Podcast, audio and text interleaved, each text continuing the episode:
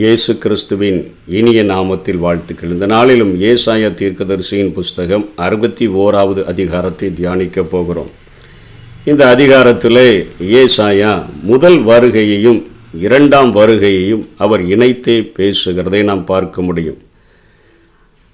ஆண்டவர் இறந்த காலத்திலும் நிகழ்காலத்திலும் எதிர்காலத்திலும் கிரியை செய்கிறவராக நேற்றும் இன்றும் என்றும் மாறாத ஆண்டவராக இருக்கிறபடியினால எதிர்காலத்தில் நின்று கொண்டு தாம் செய்ய போகிற காரியங்களை ஏசாயாவுக்கு அறிவிக்கிறபடியினாலே ஆண்டவர் தன்னுடைய கிருபையை தன்னுடைய இரக்கத்தை மகா பெரிய அன்பை வெளிப்படுத்துகிற இரட்சகராக ஒரு பகுதியையும் நீதியை சரிகட்டுகிறவராக ரெண்டாவது பகுதியையும் காண்பிக்கும் பொழுது எப்படி ஒரு மனிதனே மிகுந்த இரக்கத்தை காட்டுகிறவராகவும் மிகுந்த தண்டனையை கொடுக்கக்கூடியவராகவும் இருக்கிறதை நாம் கற்பனை செய்து பார்க்க முடியாதோ அதே போல இவருக்கு காரியங்கள் வெளிப்படுத்தப்பட்டபடியினாலே அவைகளை சரியாக புரிந்து கொண்டாரோ இல்லையோ என்கிற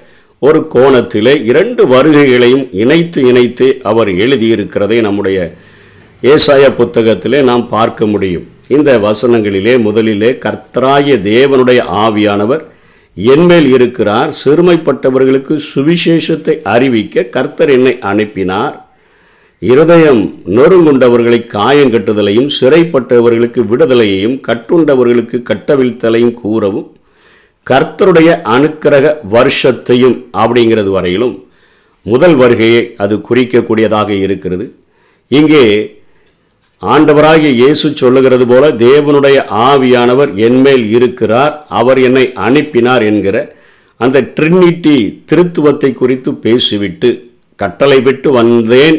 இந்த ஊழியத்தை நிறைவேற்றும்படியாக அதாவது இருதயம் நொறுங்குண்டவர்களை நான் அவங்களுக்கு காயம் கட்டுறதுக்கும் சிறைப்பட்டவர்களை நான் விடுதலை செய்கிறதற்கும் கட்டுண்டவு கிடக்கிற மக்களுக்கு கட்டவிழ்த்தலையும் நான் கூற கர்த்தருடைய அனுக்கிரக வருஷம் என்பது அந்த சபையாகிய மனவாட்டி எடுத்துக்கொள்ளப்பட போகிற கிருபையின் காலம் அதாவது அந்த கிருபையின் நாட்கள் வரையிலும் இந்த காரியங்களை நான் நிறைவேற்றுவேன் என்று இயேசு கிறிஸ்து சொல்லுகிறதை முதல் பகுதியாக பிரித்து அதில் ஒரு கமா மாத்திரம் போட்டு இனிமேல் இன்று நடக்காமல் இருக்கிற ரெண்டாயிரம் ஆண்டுகளுக்கு மேலாக ஆகியும் நடக்காமல் இருக்கிற தேவன் நீதியை சரிக்கட்டும் நாளையும் கூறவும் துயரப்பட்ட அனைவருக்கும் அந்த நாட்களில் நீதியை சரி கட்டின பின்பு ஆறுதல் செய்யவும் சியோனிலே துயரப்பட்டவர்களை சீர்படுத்தவும் அவர்களுக்கு சாம்பலுக்கு பதிலாக சிங்காரத்தையும் துயரத்துக்கு பதிலாக ஆனந்த தைலத்தையும் ஒடுங்கின ஆவிக்கு பதிலாக துதியின் உடையும் கொடுக்கவும்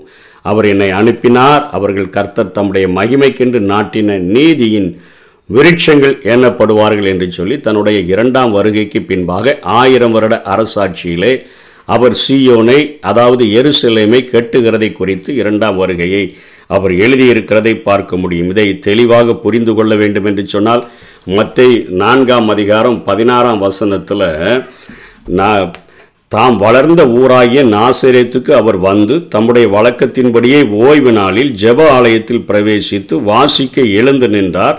அப்பொழுது ஏசாயா தீர்க்கதரிசியின் புஸ்தகம் அவரிடத்தில் கொடுக்கப்பட்டது. அவர் புஸ்தகத்தை விரித்தபோது கர்த்தருடைய ஆவியானவர் என்மேல் இருக்கிறார். தருத்திரருக்கு சுவிசேஷத்தை பிரசங்கிக்கும்படி என்னை அபிஷேகம் பண்ணினார். தருத்திரருக்கின்றால் ஆவிக்குரிய தருத்திரமுடையவர்களாய் வாழ்ந்தவர்களுக்கு சுவிசேஷத்தை பிரசங்கிக்கும்படி என்னை அனி அபிஷேகம் பண்ணினார். இருதயம் நறுங்குண்டவர்களை குணமாக்கவும் சிறைப்பட்டவர்களுக்கு விடுதலையையும் குருடருக்கு பார்வையையும் பிரசித்தப்படுத்தவும் நொறுங்குண்டவர்களை விடுதலையாக்கவும் கர்த்தருடைய அனுக்கிரக வருஷத்தை பிரசித்தப்படுத்தவும் என்னை அனுப்பினார் என்று எழுதியிருக்கிற இடத்தை அவர் கண்டு வாசித்து புஸ்தகத்தை சுருட்டி பணிவிடைக்காரர்களிடத்தில் கொடுத்து உட்கார்ந்தார். அங்கே நீதியை சரி கட்டுகிற நாள் என்கிறதை ஆண்டவர் வாசிக்காமல் அதை நிறுத்திவிட்டு அதை ஒரு பகுதியாக முடித்துவிட்டு அவர் அமர்ந்து விட்டார். அப்பொழுது அவர் அவர்களோட பேசத் தொடங்கி எல்லாருடைய கண்களும் அவர் உட்கார்ந்தவனே அவர் மேலே நோக்கமாக இருக்குது அப்பொழுது அவர் அவர்களோட பேசத் தொடங்கி உங்கள் காதுகள் கேட்க இந்த வேத வாக்கியம் இன்றைய தினம் நிறைவேறிற்று. முதல் வருகை மாத்திரம் நடந்திருக்கிறது. இது கிருபையின் காலம் அல்லது சபையாகிய மனவாட்டி எடுத்துக்கொள்ளப்படுகிற நாட்கள் வரையிலும் உள்ள காரியத்தை சொல்லிவிட்டு அது ஒரு கமாவுக்கு இடையில் இவ்வளோ பெரிய காரியத்தை இவ்வளோ பெரிய இடைவெளியை இவ்வளோ பெரிய நூற்றாண்டுகளை வைத்து ஏசாயா எழுதியிருக்கிறதை பார்க்கிறோம். இதை அறுபத்தி மூன்றாவது அதிகாரத்தில் ரெண்டாம் வசனத்தில் எப்போ இந்த காரியம் நடக்கும்னா உம்முடைய உடுப்பு சிவப்பாகும் உம்முடைய வஸ்திரங்கள் ஆலையை மிதிக்கிறவன் வஸ்திரங்கள் போலவும் இருக்கிறதென்ன?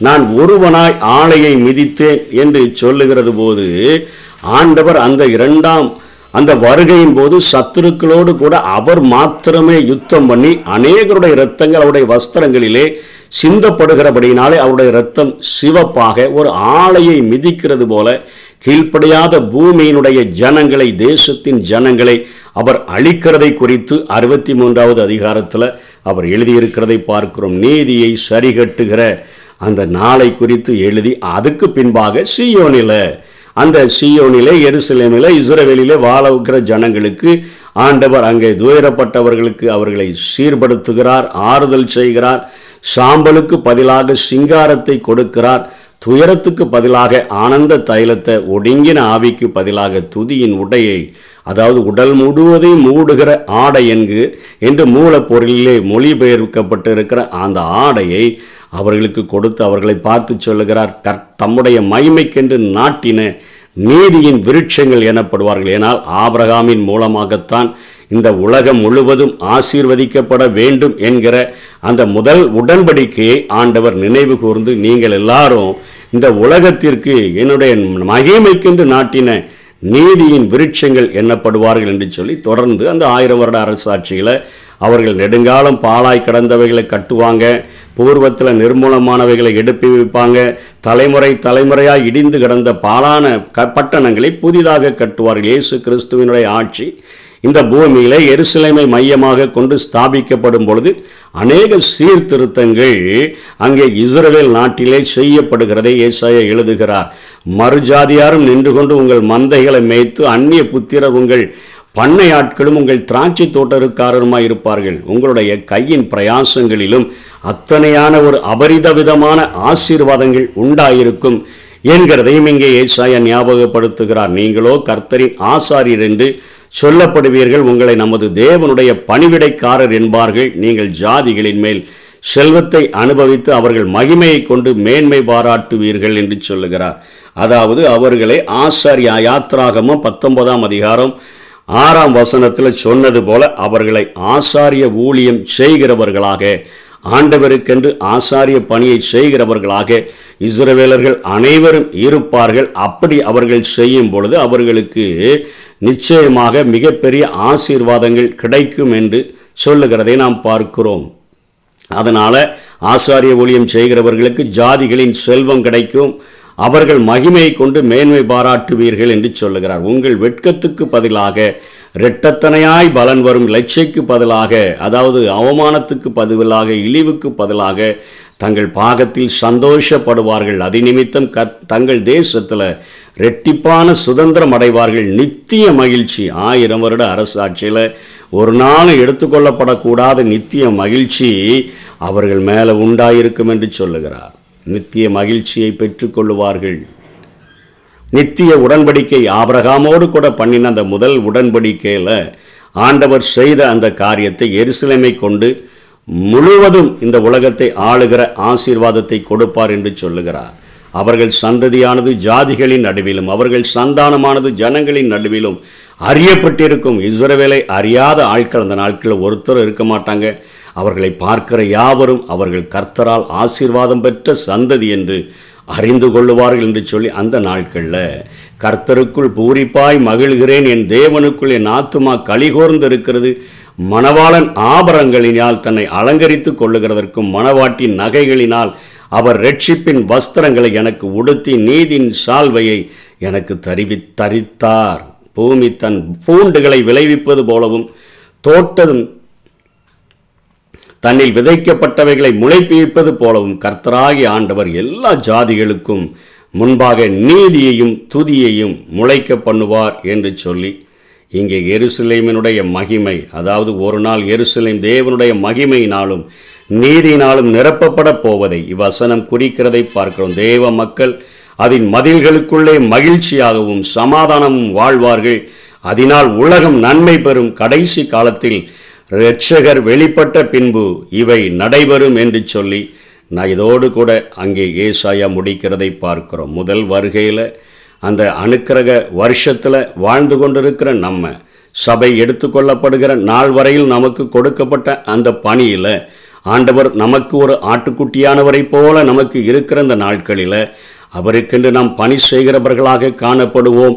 அவருடைய இரண்டாவது வருகையில் நாம் அவருக்கு கீழ்ப்படியாதவர்களாய் இருந்தோம் என்று சொன்னால் நிச்சயமாக நீதியை நம்மேல அவர் சரி கட்டிவிட முடியும். பூமியின் ராஜ்யங்களை எல்லாம் ஒரு ஆலையை மிதிக்கிறவரைப் போல மிதிக்கிற அந்த நாட்களுக்குள்ளாக சிக்கிக்கொள்ளாதபடிக்கு அவருடைய அந்த சிங்கத்தை போன்ற முகத்தை உடையவர் நீதியை சரி கட்டும்படி வரும்பொழுது அதிலே நாம் சிக்கிக்கொள்ளாதபடிக்கு கொடுக்கப்பட்ட இந்த கிருபை நாட்களிலே அவருடைய பாதத்தை பற்றி கொள்ளுவோம் கர்த்தர்தாமே நம்மை ஆசீர்வதிப்பாராக. ஆமேன். இரக்கம் உள்ளவரே மனதுருக்கம் உடையவரே. இரக்கம் உள்ளவரே மனதுருக்கம் உடையவரே.